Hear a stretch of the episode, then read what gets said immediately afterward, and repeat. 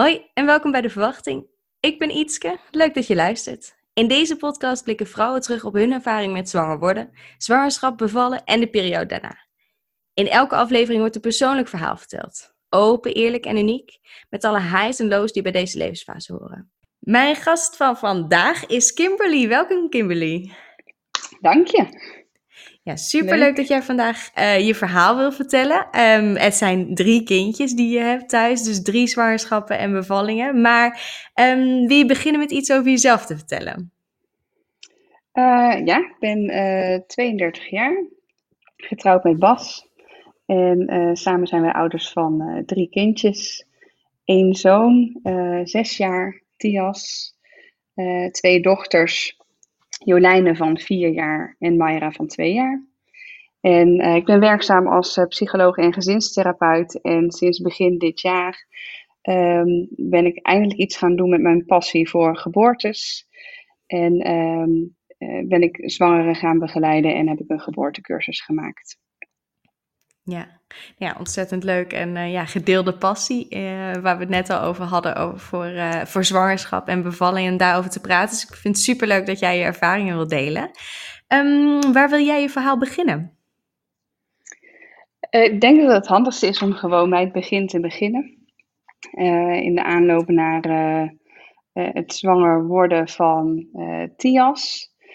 Want dan is die wens heel erg groot en dan kan het niet snel genoeg. Dus die eerste maanden waren dan ook teleurstellend. En vanaf het moment dat wij tegen elkaar hebben gezegd: Weet je, we zien het wel, ehm, was het de maand daarop raak. En um, nou, dat is een bijzondere zwangerschap geweest. Want in februari, toen was ik, even kijken, acht weken zwanger, denk ik. Uh, bleek mijn moeder opnieuw ziek te zijn met uitgezaaide kanker. En um, ja, dan staat je wereld op zijn kop. En ondanks dat het heel hoopvol leek, um, is dat anders afgelopen. En ja, daar heb ik heel veel stress van gehad en was ook bang voor de gevolgen van het kindje wat in mijn buik groeide. En ik heb daar ook veel over gehad, maar ik werd daarin gerustgesteld dat dat niet van grote invloed zou zijn, omdat dat niet zoveel stress zou uh, zijn, zou geven. Maar goed, met de kennis van nu weet ik wel zeker dat dat van invloed is geweest. Uh, zoals Anna Verwaal mooi vertelt in, uh, ja, in, in de filmpjes op YouTube um, is mijn zoontje gemarineerd in verdriet. Hè, want mijn moeder die overleed toen ik 30 weken zwanger was. Um, en ja, dat, dat heeft natuurlijk een enorme impact gehad. En in aanloop naar de bevalling was ik vooral bang dat ik niet de liefde kon geven, omdat ik zo veel uh, bezig was met verdriet. En uh, ik zag dat niet gebeuren, maar dat blijkt dus samen te kunnen gaan. Verdriet en uh, geluk, dat gaat echt hand in hand. Um, en ja, vlak voordat zij overleed, heeft, heeft ze me nog wel meegegeven: joh, als die bevalling s'nachts komt, wees daar niet bang voor. Op een gegeven moment heb je zo'n oerkracht en dan, uh, uh, dan doe je dat gewoon. Dus ehm, nou ja, dat heb ik meegenomen. maar in de aanloop naar die bevalling um, bleek mijn bloeddruk wat aan de hoge kant. Uh, waren ze bang dat het kindje wat aan de grote kant was. En dan in combinatie met een eerste kindje uh, werd ik dus overgedragen aan de, uh, aan de medische specialisten. En dat vond ik heel erg, want ik wilde het liefst polyklinisch bevallen. Um, maar goed, uiteindelijk was het toch medisch geworden, want um, de bevalling begon met gebroken vliezen en meconiumhoudend vruchtwater. Um, dus zonder weeën, met uh, trillende benen naar het ziekenhuis. En daar werd medegedeeld, uh, nou ja, meconiumhoudend vruchtwater kan duiden op stress bij het kindje, dus we gaan inleiden. En achteraf denk ik, ja, was dat nou nodig geweest? Want ze hebben letterlijk uh, het vruchtwater wat ik daar nog verloor onder de microscoop moeten leggen om te beoordelen of het meconiumhoudend vruchtwater was. Dat vond ik al discutabel, maar op dat moment wist ik te weinig. En uh, dacht ik, nou laat maar gebeuren. Um, En dat is verder prima gegaan hoor. Uh, prima bevalling. Uh, vrij spoedig. Uh, half uurtje persen. Nauwelijks schade. Ehm, maar volgens protocol werd mijn zoontje wel meteen vrij snel weggehaald om te controleren. Ehm, daarna weer teruggebracht. En nou ja, prima. Kijk ik goed op terug. Maar daarna ook een hoop geleerd uh, van hoe ik het anders zou willen. Dus dat in een notendop. Ja, ja, inderdaad. En had je nagedacht of je borstvoeding zou willen geven? Ja, daar was ik enorm van overtuigd dat moest slagen. Uh, mijn moeder heeft ons alle vier borstvoeding gegeven, dus dat was voor mij echt de norm. Uh, en omdat zij er zelf niet meer bij was, had ik echt heel duidelijk voor ogen, dat ga ik doen. Geen discussie over mogelijk. Dus dat, dat ben ik ook gaan doen. Niet zonder slag of stoot, want dat is echt wel zoeken. Um, en bij de eerste had ik overproductie en uh, borstontsteking één keer gehad en kloven. En, maar ondanks dat allemaal was ik echt vastberaden. Dit blijf ik doen. En dan na een paar maanden werd dat beter en dacht ik, oh, zo kan het ook. Ja, fijn inderdaad. Dat moment dat je denkt, hey, ik heb nu al een tijdje eigenlijk niet meer gedoe gehad met aanleggen en met voeden. Oh, volgens mij zijn we die, uh, die hobbel voorbij. Ja, precies. Precies. En dan is het echt heel erg makkelijk.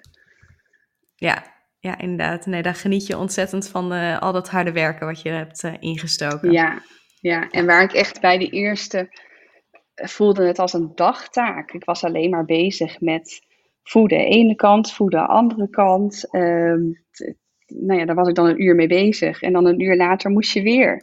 Nou, dat ging bij de tweede en de derde echt een heel stuk makkelijker. Ja. En um, ja, laten we ook gewoon doorgaan met uh, de zwangerschap van, uh, van je dochter, van Jolijne.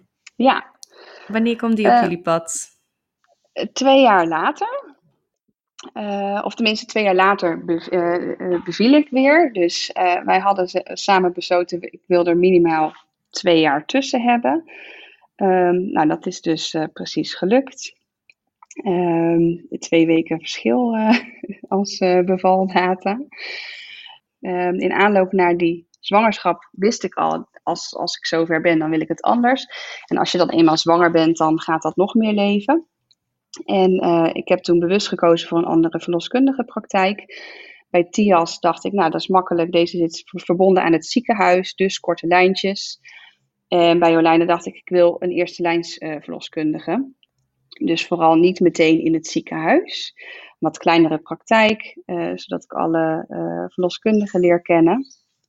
En ehm, nou ja, in de voorbereiding toen gekozen voor uh, zwangerschapsyoga, om wat meer bewust te worden van mijn lijf en ontspanning te zoeken. Um, ingelezen over de mogelijkheden. En um, nou ja, toen kwam ik dus uit dat ik wel thuis wilde bevallen in een uh, opblaasbevalbad. En um, nou ja, dat is ook gebeurd uiteindelijk. ja. Hoeveel weken was je toen de bevalling uh, zich aankondigde? Uh, eh, 40 weken en 5 dagen. Nee, nee, dat zeg ik niet goed. 41 weken. 41 weken. 41 weken. En hoe uh, kondigde de bevalling zich aan? Daar gaat aan vooraf dat ik de dag daarvoor uh, werd gestript op verzoek. Omdat ik uh, ja, wat, wat spanning had, omdat die 42 weken grens er, eraan zat te komen. Um, dus ik dacht, nou, laten we dat dan maar doen. Dus dat was op de donderdagochtend. Thuis hebben ze dat uh, gedaan. En de volgende ochtend werd ik voor het eerst wakker zonder het gevoel, hè, weer niet. Dus dat had in ieder geval wat ruimte gegeven. En um, nou ja, toen uh, rustig opgestaan. En toen dacht ik, oh, nou, het rommelt wat. En toen uh, zijn we eerst gaan wandelen, nog uh, in de straat. Het idee was om naar het park te wandelen, maar dat hebben we niet uh, gehaald. Want ik moest elke 10, 15 minuutjes even stoppen. En het ging erg traag omdat mijn zoontje mee was. En we waren al het herspulletjes aan het verzamelen buiten. Um, dus na 200 meter dacht ik, nou, we kunnen beter weer terug naar uh, huis wandelen. Ehm, en dat was eigenlijk een heel rustige opbouw. En uh, eind van de ochtend, want het, was half tien zo dat we gingen wandelen. En tegen twaalf uur hebben, hebben we een plan gemaakt voor wat gaan we dan met de middag doen. Laten we uh, ons zoontje ophalen. Uh, moeten we ergens al de verloskundige gaan bellen? Ik was echt nog niet overtuigd dat de bevalling begonnen was. Uh, want ik had ergens ook gelezen: blijf zo lang mogelijk uh, ontkennen. Want die uren die heb je dan in de pocket. Ehm, maar oprecht voelde het ook nog niet zo. Want ja, het waren wat lichte samentrekkingen, maar het voelde niet als, um, als weeën. Terwijl achteraf gezien dat echt al wel aan de gang was. Dus mijn man is nog boodschappen gaan halen en heeft mijn zoontje weggebracht naar familie. Um, een keer de verloskundige gebeld en die zei, nou kom wel, maar die was er pas drie uur later. En toen dacht ik wel, nou, ik ben wel benieuwd hoe het er nu voor staat. Al die tijd nog beneden geweest. Het bevalbad stond uh, boven onze slaapkamer. Um, en toen bleek uh, bij het toucheren dat ik op 5 centimeter zat. Uh, maar dat gaat dan ook um, gecombineerd met geen weeën meer hebben. Hè? Mijn lijf stopte gewoon. Ik lag trillend op bed tijdens het toucheren. Um, en daarna ben ik in bad gegaan. En dan duurt, duurt het echt in dit geval nog een half uur voordat de weeën weer kwamen. Uh, en van daaruit weer verder opgepakt. Ja, ja, inderdaad. Nou ja, ik heb nog niet gehoord dat dat um, echt met de weeën uh, of met toucheren al uh, de weeën stopt. Je hoort wel vaker bij de, de verhuizing naar het ziekenhuis dat de weeën dan even kunnen afnemen. Maar jij had echt al bij, uh, bij toucheren dat je lichaam ja, echt alles even stopte en even de tijd nodig had om, om weer op te starten. Ja, en ik twijfelde daar ook over. Want ik moest me natuurlijk wel verplaatsen van beneden naar boven, naar zolder. Um, en ik vroeg ook van, ja, ik voel nu helemaal niks meer. Is dat nou normaal? En de verloskundige die uh, bevestigde dat wel. En dat stelde me dan wel gerust. Die zegt, weet je, ik ben een stoorzender nu. Dus uh, probeer maar weer terug te komen in je bubbel. En uh, dan komt het vanzelf weer. Nou, gelukkig was dat ook zo. Ja, fijn. En had je trouwens andere bevalwensen behalve thuisbevalling in bad? Nou, sowieso dus niet medisch. Uh, en de setting thuis is sowieso heel anders dan in een uh, medische verloskamer. Dus het licht was gedimd. Ehm, we hadden een, oh, we hadden ook nog een geboortefotograaf last minute geregeld. Omdat ik dacht, oh, dat wil ik eigenlijk wel. Dus met 38 weken heb ik nog iemand gevonden. Um, want ik dacht, ja, ik wil dat toch vastleggen. En ik had een kraamverzorgende ZZP geregeld, zodat ik al wist wie er zou komen, omdat we met de vorige niet zo'n hele fijne ervaring hadden. Um, en vooral zo natuurlijk mogelijk. Maar dat wilde ik eigenlijk ook al bij de eerste, maar dat is dan dus niet gelukt. Um, maar deze keer wel heel duidelijk op die manier. Ja. Ja. En uh, duurde het lang voordat je persdrang kreeg? Nee, dat ging eigenlijk heel, heel uh, geleidelijk over. Op een gegeven moment kom ik op een punt, dat, ik, dat, dat heb ik bij de laatste bevalling ook gehad, uh, dat het voelt als echt wel even heel hard werken. Ik kan niet zeggen dat ik het als super pijnlijk heb, heb ervaren. Um, maar wel echt volle focus en dit is een pittig stuk en hard werken en het zweet wat dan uitbreekt. Um, en dat, dat duurt dan ja, een paar weken in mijn beleving, maar als ik de tijd erop nasla, dan is dat zeker drie kwartier aan een uur geweest. En toen ging het over in uh, druk per zweeën. En die eerste paar weeën zijn dan heel duidelijk. En daarna komt het een beetje stil te liggen bij mij. Tenminste bij deze bevalling. Uh, dus dat hoofdje kwam niet verder mee. Maar dat had uiteindelijk te maken met het schoudertje wat, wat uh, vast zat. Dus ik heb, heb ook okay. moeten wisselen van houding. Ik zat eerst uh, op mijn knieën. Toen ben ik achterover gaan zitten op mijn billen. Eigenlijk op verzoek van de verloskundige. met het idee dan kan ik mijn kindje beter aanpakken. Maar toen kwam het hoofdje niet mee, dus toen moest ik op handen en knieën. En dan is het heel fijn om, om in bad te zitten, want dat was echt binnen twee seconden het geval. Ja, Lekker, al oh, gelukkig. En um, ja, was het uiteindelijk dus ook schouderdystocie? Dat, dat wordt gezegd. We hebben het hmm. gefilmd, uh, omdat ik het wilde terugkijken, deze bevalling. En um, ja, de gynaecoloog vindt van wel. De verloskundige waar ik uiteindelijk bij terecht ben gekomen bij de derde bevalling, die vond het zo, ja, uh, op het randje, een lichte schouderdystocie. Ehm, maar ik heb ook contact gehad in aanloop naar de derde bevalling met iemand die uh, zich helemaal verdiept heeft in, in deze complicatie. En die zegt, ja, ik ben niet overtuigd dat dit echt een schouderdystocie was. Dus, dus het was eigenlijk, het, het hoofdje stond al, maar het duurde even voordat uh, het lijfje ook meekwam. Het hoofdje stond, vervolgens kwam het hoofdje tot aan ongeveer de, um, onder de neus. En de rest kwam niet mee. Maar ik had ook niet heel duidelijke persweeën. En het was niet de houding die ik zelf had gekozen. Want als het aan mij lag, was ik gewoon op mijn knieën blijven zitten, hangend over de badrand. Dus dat zijn allemaal overwegingen die ik ook heb meegenomen uh, richting de derde bevalling. Ja. En was dat verder een, een spannend moment voor jou? Of dacht je, oké, het is goed, uh, het duurt alleen even iets langer? Ik heb dat zelf niet als heel spannend ervaren. Um, in de verloskundige was heel duidelijk in een uh, instructie. Ik wil dat je nu omdraait, dus dat heb ik gedaan. Um, ik voelde dat zij probeerde dat schoudertje los te krijgen. Um, en toen vond ik het wel lastig, het feit dat ik moest persen op commando zonder hele duidelijke persweeën. maar ik merkte ook wel, dit is nu nodig. Maar ik heb dat niet echt als spannend ervaren. Nee. Nee. Fijn. En, um, en alles ging verder goed met Jolijne toen ze was geboren?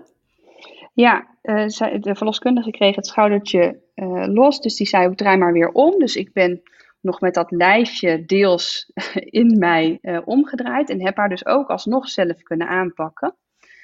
Um, en zij deed het verder prima. Dus daar waren helemaal geen zorgen over. Ja, gelukkig. En ben je ook in bad bevallen van de placenta of ben je daar voor uit bad gestapt? Nee, daar ben ik wel van bevallen in bad. Alleen de verloskundige vond het wat spannend uh, um, vanwege het bloedverlies. Dat is wat moeilijker te beoordelen in het bad.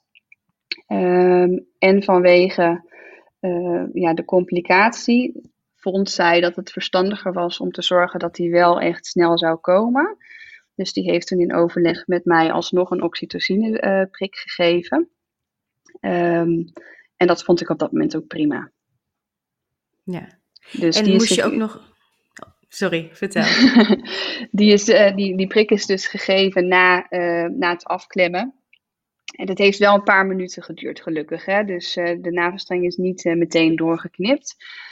Um, en daarna is eigenlijk heel spoedig die placenta gewoon gekomen.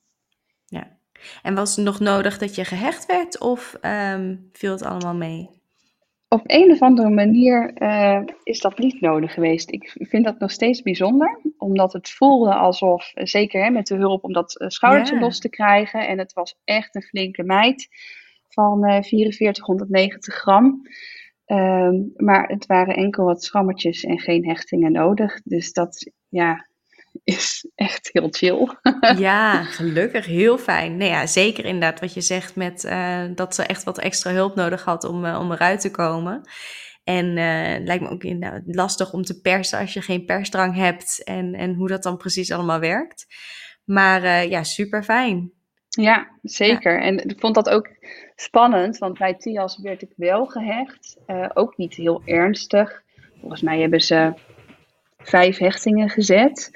Uh, maar ik heb het niet zo op naalden. Ik vond in die bevalling bijvoorbeeld ook het infuus en de blaaskatheter die eenmalig gezet werd om eventjes de blaas te legen, vond ik erger dan het bevallen zelf.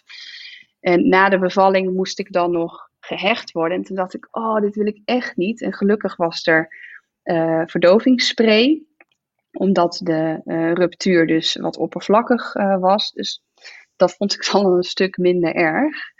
Um, maar goed, bij deze vond ik het toch weer spannend. Moet ik gehecht worden? En zo ja, is daar dan verdoving voor nodig? Maar dat ja, bleek niet het geval, gelukkig. Nee, fijn. Um, en wilde je weer borstvoeding geven? Ja, zeker. En dat is ook uh, veel makkelijker gegaan. Maar alsnog weer opnieuw zoeken hè, met, uh, met een ander kindje. Moet je elkaar weer leren kennen. En uh, alleen je weet beter waar je op moet letten. Ja, ja. En um, nou, laten we gewoon naar de derde zwangerschap ook gaan. Je hebt drie heel er, verschillende ervaringen gehad. Dus ik vind het superleuk om ze alle drie zo naast elkaar te horen. Mm -hmm. um, ja, zat ook weer twee jaar tussen? Ja. Mooi getimed. Ja, zeg dat. Zeg dat. Uh, tussen de tweede en de derde zit, uh, de verjaardagen zit een maand. Dus uh, allemaal erg dicht op elkaar. oh, je kan de slingers laten hangen dus. Bijna wel, ja. ja. Um, even kijken hoor, die derde. Ja, nou, vooral heel dankbaar dat het ons weer gegund was. Uh, februari 2018 bleek ik weer uh, zwanger te zijn. Um, en toch weer bewust een andere keuze gemaakt voor, de, een verloskundige praktijk.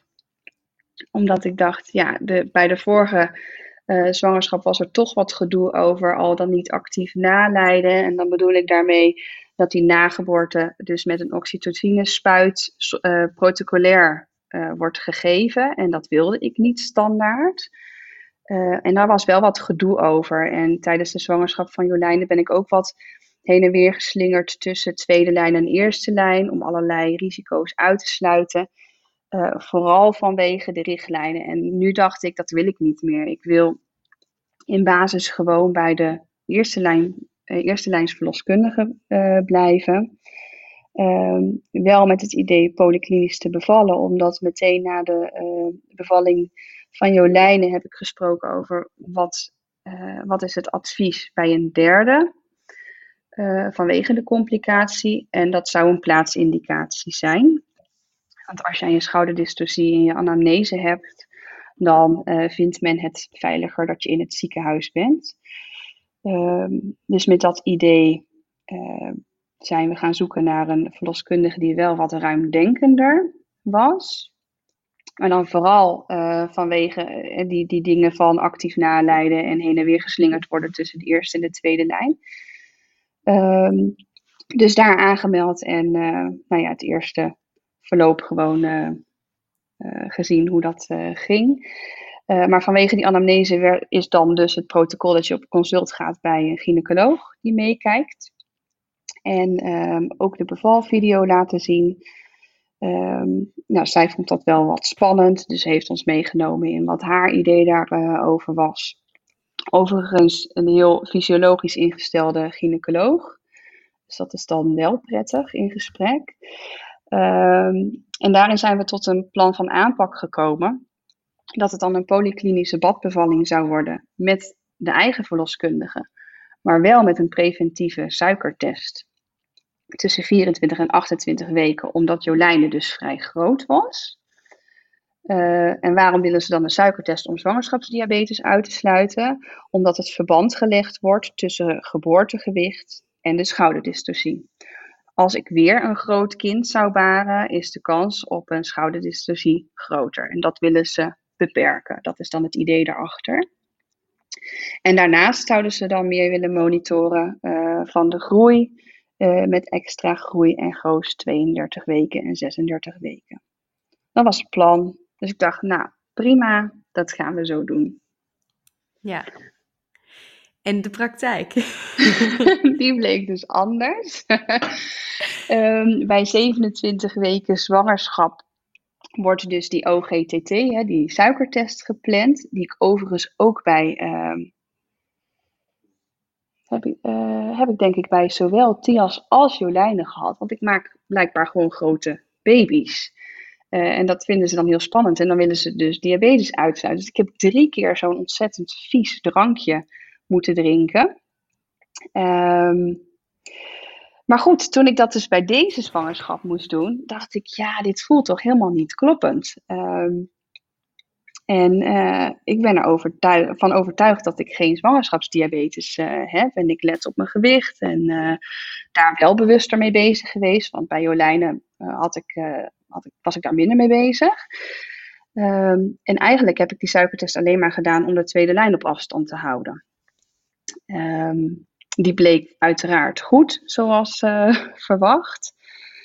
En in de weken die daarna dan volgen, uh, komt toch steeds weer de vraag bij me op: ja, wil ik wel hier in het ziekenhuis bevallen? En ja, dan moet je dat gaan onderzoeken. Tenminste, uh, ik kon daar niet omheen. Ik moest daar iets mee voor mezelf. Ja, en hoe heb je dat aangepakt?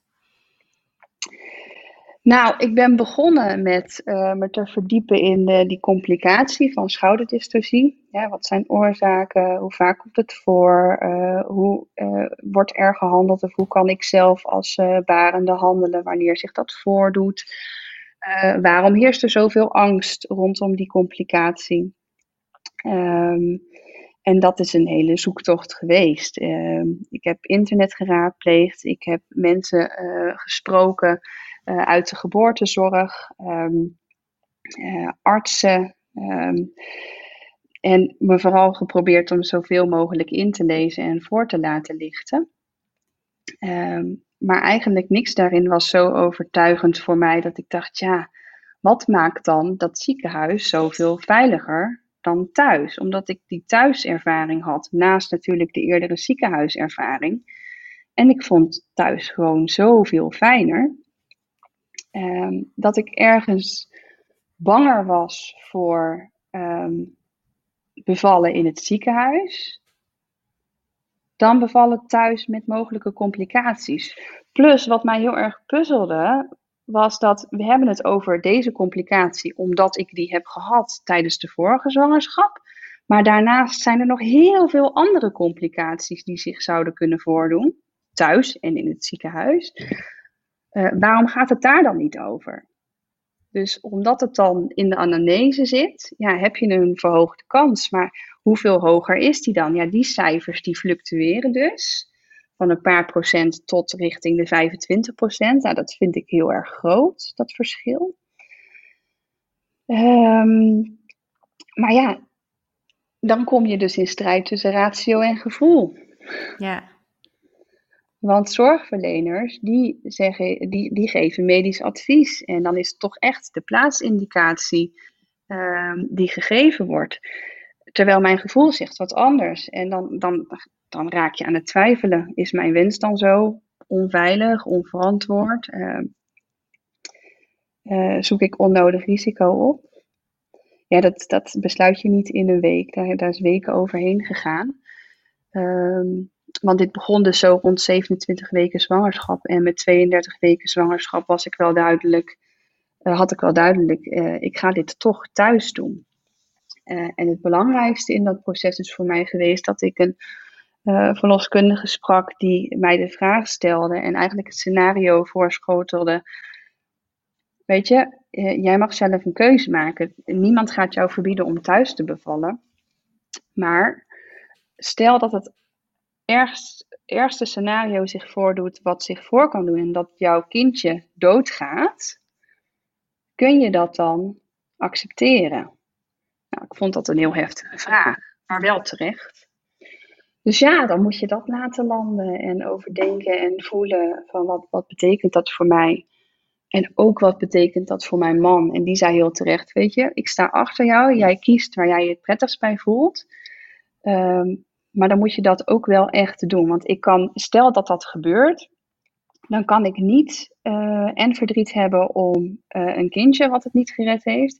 En verdriet hebben om een vrouw die zichzelf dat niet kan vergeven. Zo. Ja. Ja. Ja, dat zijn hele moeilijke gesprekken ook, denk ik. En hele moeilijke uh, afwegingen om te maken. Ja, heel moeilijk. Heel moeilijk. En zeker omdat ik dan best wel gevoelig ben voor wat andere mensen allemaal wel niet vinden. Uh, overigens ben ik daar al heel vroeg in deze zwangerschap mee gestopt om het te delen met mensen die wat angstiger zijn aangelegd rondom geboorte. Want dat hielp mij niet. Um, en ja, vooral, ik, ik ben heel erg gaan zoeken, wat kan in het ziekenhuis meer dan thuis? En het enige is, uh, ze kunnen daar een keizersnede uitvoeren. die thuis niet kan. Maar dan heb je dus een zeer, zeer, zeer kleine kans. Want dan heb je het scenario dat een uh, kindje dus al half geboren is. En dat schoudertje eh, is niet los te krijgen. Dan is dus een interventie dat het kindje teruggeduwd wordt. En dan een keizersnede wordt gedaan. Nou, daarvan zei ik, die kans is zo ontzettend klein. Die is voor mij verwaarloosbaar. Daar ga ik niet van uit. Nou, wat blijft er dan over? Is dat er extra handen aan het bed zijn in het ziekenhuis. Dus druk op de knop en er is, zijn de hulptroepen. En daarvan heb ik uitgezocht en gevoeld, ja, maakt het dat voor mij veiliger of juist niet? Want bij de schouderdystorsie eh, komt het heel erg nauw in welke handelingen er gedaan worden. Uh, en als er dus te snel wordt ingegrepen, maakt het dat alleen maar ingewikkelder. Dus was het voor mij belangrijk, ik heb een verloskundige naast mij nodig, die zelf niet bang is voor deze complicatie, die weet wat, wat er gedaan moet worden en die dat met mij aandurft. Ja, in gesprek met de verloskundige waar ik op dat moment uh, bij zat, um, was heel fijn. Die gaf aan, ja, ik durf dit niet aan. En die had daar haar eigen redenen voor. Ik vond het alleen maar heel prettig dat het bespreekbaar was. Um, maar wij waren dus niet de juiste match daarin. En dan is het wel heel erg ingewikkeld dat je 32 weken zwanger bent en dus op zoek moet naar een verloskundige die dat wel met je aandurft, die plek heeft en voldoende in de buurt woont. Dus uh, ja, dat was toen uh, het doel. En ja. Uh, ja. En hoe vond je die verloskundige? Want ja, dan ga je googlen, denk ik, of uh, vragen naar ervaringen van anderen. Nee, dat is met hulp gedaan van de verloskundige waar we ah. in eerste instantie zijn gestart. Hè. Dus die hebben wel met ons meegedacht in ja. uh, wat zijn de mogelijkheden hier in de regio. En die, hebben, die kwamen dus met een praktijk, uh, ja, die, die uh, zit op 40 minuten rijden. Dus dat is best wel een afstand. Um, maar daar eerst telefonisch contact mee gehad. En met 35 weken zwangerschap heb ik daar een intake gehad. En ja, dat voelde echt direct zo vertrouwd en zo goed. Um, en daarin ook hè, de, de zwangerschapskaarten doorgenomen, de bevalfilm laten zien, uh, dus dat hele proces weer opnieuw doorlopen. En vooral steeds samen gecheckt, um, ja, is dit oké voor beide? En ik had hem al duidelijk, maar goed, dan moet de verloskundige daar ook in mee willen. En zij, uh, hadden, zij hebben een praktijk met z'n tweeën. En destijds was er ook een um, waarneemster bij, die nog wat minder uh, ervaring had. En um, toen heb ik dat ook mee moeten nemen. Want ik dacht, ja, dit is wel. Ik stap over omdat ik bij verloskundigen wil zijn. Um, die daar zelf vertrouwen in hebben. En dus ook ervaring, want dat is dan wel uh, aan elkaar gelinkt voor mij.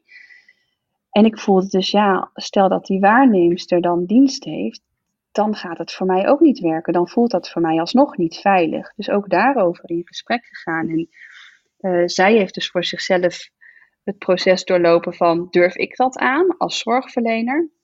En ik heb hetzelfde gedaan. En uh, op zich wel grappig dat wij hadden later nog, uh, later in de zwangerschap contact. En toen zei ze, ja, alsof het zo moet zijn, heb ik afgelopen avond een schouderdystocie gehad. Nou, ik heb dat prima kunnen oplossen. Dus ik heb vertrouwen in mezelf.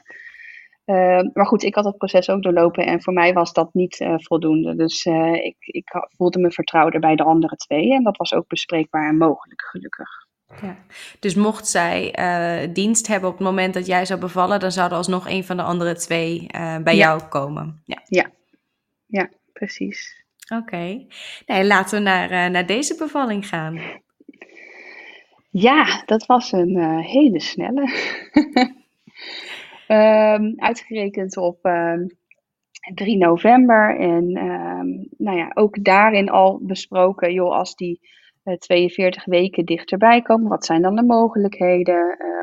en toen al wel aangegeven door de verloskundige voor ons is die 42 weken geen harde grens. Het is wel fijn om wat extra controles te doen, maar weet dat het voor ons oké is om langer door te lopen. Dus dat haalde voor mij in ieder geval alle druk van de ketel. Um, maar goed, dat is allemaal niet nodig gebleken, want woensdagavond 7 november um, ja, die nacht, 7 op 8 november, is begonnen. wat wel een leuk detail is, dat mijn man en ik, die brachten samen de kinderen naar bed. En mijn zoontje die geeft me een dikke knuffel op de overloop en die roept in zijn enthousiasme: Ik kan niet wachten totdat de baby er is, mama. Nou ja, dan smelt je. En helemaal als je vervolgens hoort op dezelfde nacht de bevalling is uh, ja. gestart. dat activeert denk ik precies het juiste hormoon wat je nodig hebt om, uh, om die bevalling op gang te krijgen, als ik dat zo hoor.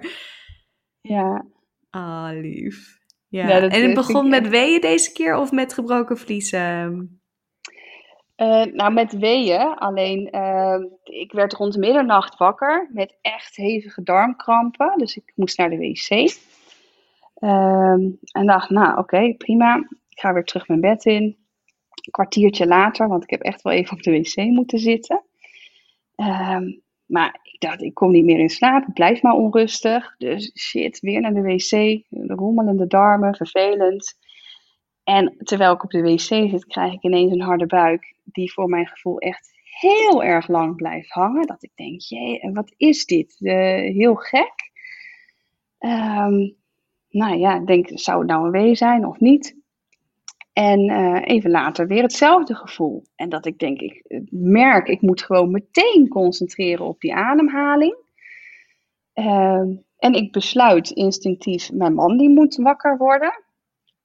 En uh, terwijl ik dat doe, zeg ik al tegen hem, ja, ik denk dat het begonnen is. En terwijl ik dat benoem, denk ik, hoe kan, wat hoor ik mezelf nou zeggen? Hoe kan ik dat nou zeggen na twee soort van krampen weeën? Uh, heel raar.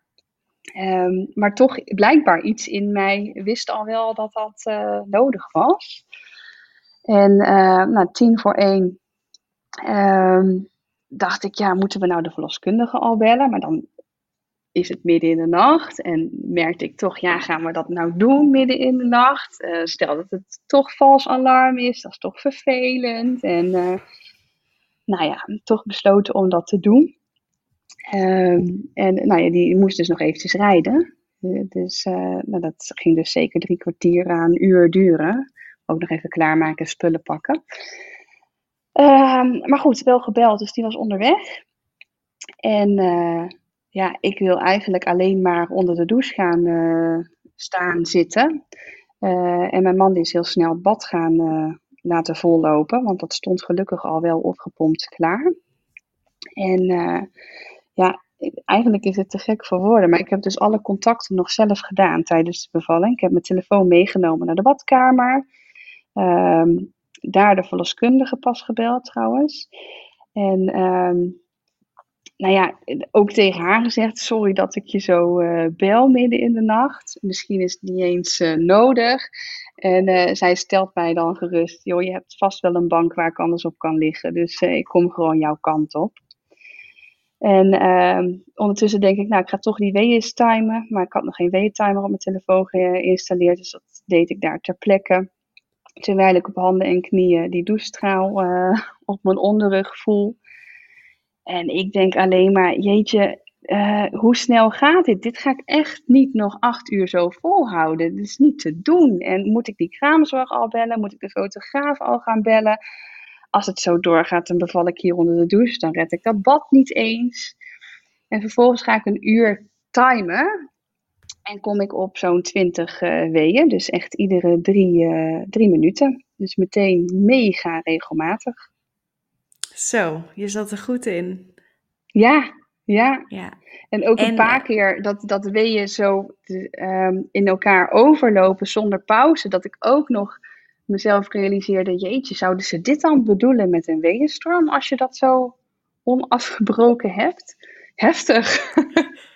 Ja, joh, niet even de, de tijd om op, uh, op adem te komen tussendoor. Dat lijkt me enorm pittig, ja. Ja, ja. En um, uh, ja, je moest natuurlijk, het bad moest nog gevuld worden. Dat is ook niet zo 1, 2, 3 gedaan. Um, maar uh, ja, vanuit douche onder bad, vanuit de douche het bad in. En gaf dat wat verlichting? Nou, daarvoor heb ik nog wel even, ik heb nog onder de douche gezeten totdat de verloskundige kwam. En ik dacht ook zelf nog in, de tussentijd, ja, misschien kan ik eens voelen of ik ontsluiting heb. Uh, maar daar kon ik echt geen chocola van maken. Ik, wist niet wat ik voelde. Uh, hoe moet ik, ik op zoek naar zo'n randje van de baarmoedermond? Nou, ik had geen idee. Nou ja, achteraf bleek ik op dat moment al uh, 9 centimeter ontsluiting te hebben. Dus dan kan ik me voorstellen dat je dat niet meer voelt. Uh, of iets minder, maar in ieder geval uh, al heel erg ver. Um, en de verloskundige die heeft mij nog aangetroffen onder de douche. En die keek alleen maar. En ik zeg, ja, maar wat, hoe lang gaat het nog duren? Kan ik dat bad al in? Moeten we toucheren? En nou ja, volgens afspraak zegt zij, weet je, ik wil best kijken hoe ver je bent, maar dan mag je zelf kiezen. Voor mij hoeft het niet. Maar ik dacht, ja, ik wil dit wel weten, want het gaat zo, uh, zo snel. Uh, als ik nou nog niet zo ver ben, dan, dan moet ik ook iets in mijn mindset. Um, dus ik kom boven en dat bad is al netjes vol, maar eigenlijk te vol naar mijn zin. Dus ik heb mijn man gevraagd om uh, met emmertjes dat bad te gaan legen. Um, en dus gekozen om toch te laten toucheren. En ja, toen bleek dus dat ik al op 9 centimeter zat. Ja. En dan komt ook het stukje besef, oh, dan kan ik het plaatsen. Dan maakt het niet uit hoe heftig het is, want dan is het einde alweer in zicht. Um, maar goed, uh, rond 12 uur op de toilet gaan zitten. Om twee uur arriveert de verloskundige. Um, en binnen een kwartier na haar uh, aankomst zit ik dus op 9 centimeter. En uh, ja, drie kwartier later uh, was mijn dochter er. Dus dat is echt heel erg snel gegaan. Ja, echt bizar snel inderdaad. Ja. En um, ja, weer lekker in bad gelukkig. Gaf dat ja. wel wat verlichting met de weeën? Ja, vond ik heel erg fijn. Dat is echt een natuurlijke pijnstiller. Um, en terwijl ik in bad zat, uh, heb ik zelf dus nog de kraamverzorgende gebeld en de fotograaf. Uh, met de mededeling, ik zit al op 9 centimeter, dus ik hoop dat je op tijd bent. Uh, En uh, vliezen nog steeds intact. Dus dat vond ik ook prettig. Want naarmate je wat verder bent in je zwangerschap, is de kans op meconium gewoon wat groter. Um, en die braken echt pas net, net voor de persfase. Maar ik voelde bij deze, bij deze bevalling echt heel duidelijk het kindje zakken.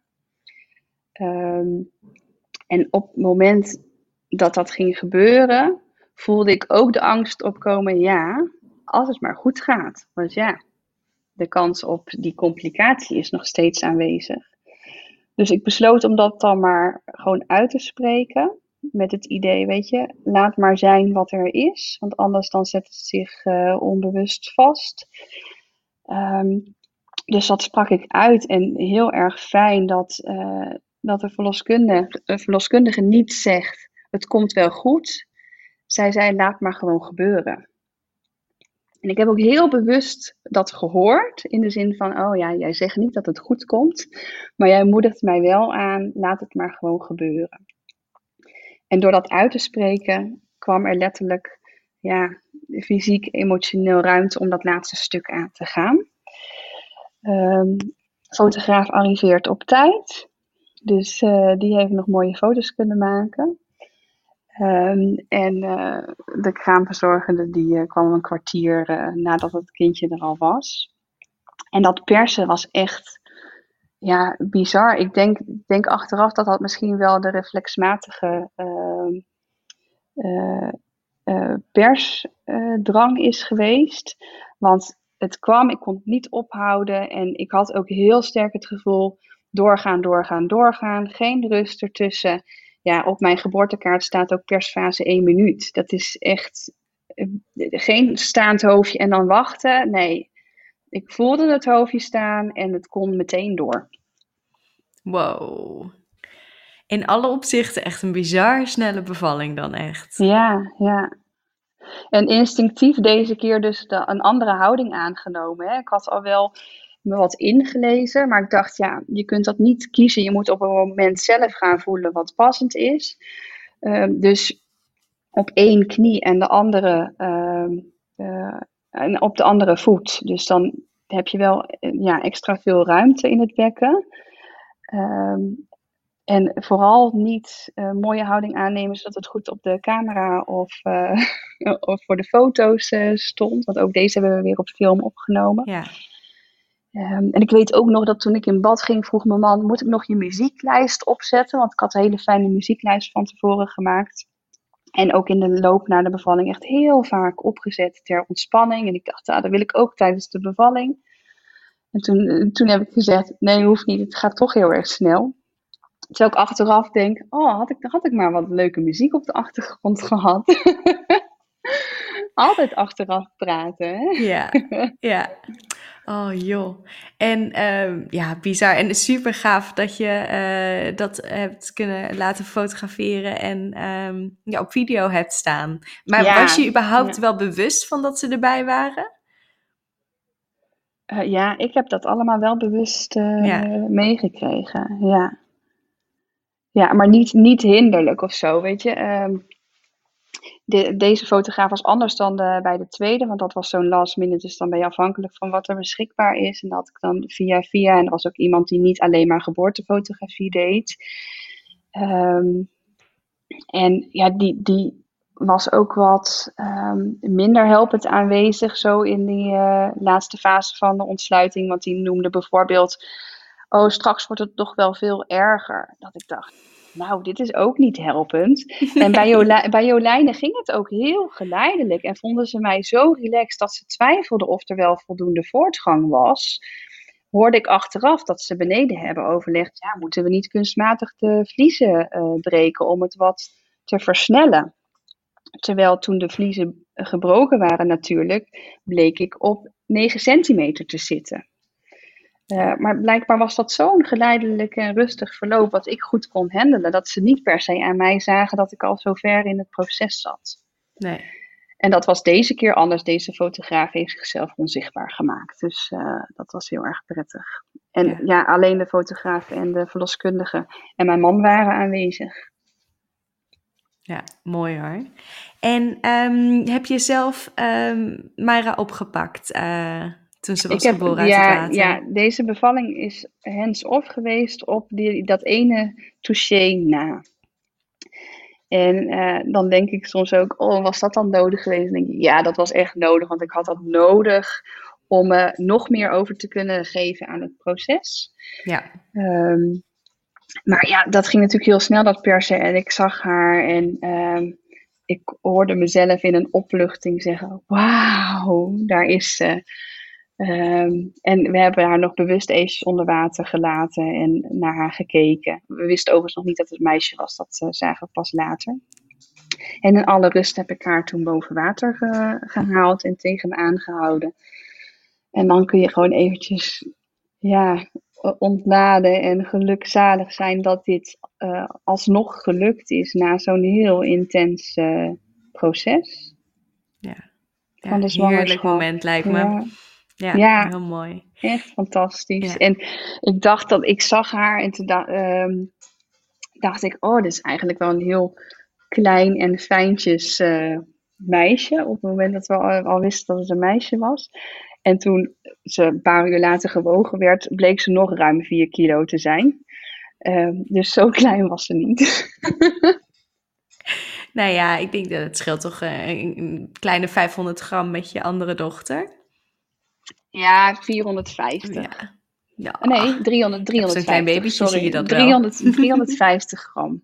Ja. Uh, ja. Oh. En uh, bleef je in bad voor de uh, bevalling van de placenta? Ja. ja, deze keer kon ik de navelstreng helemaal uit laten kloppen. Uh, zonder hem door te knippen vanwege oxytocineprik. Ik denk dat daarbij ook wel een verschil is dat deze verloskundigen veel meer ervaring hadden met badbevallingen, dus die inschatting misschien anders maakte. Um, voor de placenta ben ik terug op mijn knieën gaan zitten. En um, um, ja, toen kwam die nog niet. En de verloskundige die uh, stelde voor om dan misschien uit bad te komen om eventueel de buik te masseren. Maar ik dacht, ja, ik probeer dat eerst nog even met wat actiever persen. en dat, dat lukte. Dus uh, met actief persen uh, kwam die placenta die we in een bak hebben gelegd. Dus het was een halve lotus uh, bevalling. En uh, ja, ik weet niet hoeveel later, maar uh, toen alles weer rustig was en ik op bed lag en uh, gecontroleerd was of ik gehecht moest worden, wat wederom niet het geval was, um, hebben we hem een keer doorgeknipt. Ja. Nou, wat een fijn rustig begin uh, lijkt me dat. Ja, ja. ja, rustig en heel snel. Ja, ja, eigenlijk bijna fijn dat je even op adem kon komen na zo'n heftige, ja, heftige, snelle bevalling. Heel snel, ja. ja. oh mooi. En je wilde weer borstvoeding geven? Ja, zeker. Ja. ja. En hoe was dat, uh, dat verhaal met, uh, met Mayra? Ja, ik denk wel de makkelijkste van de drie, omdat dat je dan gewoon jaren daarvoor ervaring hebt. Maar wederom kloven. Ik heb het niet gekund bij geen van de kinderen om zonder kloven te doen. Ehm, maar wel snel wetend hoe je dat het beste kunt laten herstellen. Dus dat was wel met een dag of tien uh, voorbij. Um, dus het minste gedoe gehad. Ja. ja, gelukkig, fijn. En je zei net dat je nu nog steeds voeden. Ja, ze is nu twee ehm, en ze krijgt nog steeds ochtends en uh, vaak s'avonds als ik er ben uh, nog een keer uh, borstvoeding. En het is heel grappig, want dan is zij zo blij na het eten, zegt ze dan.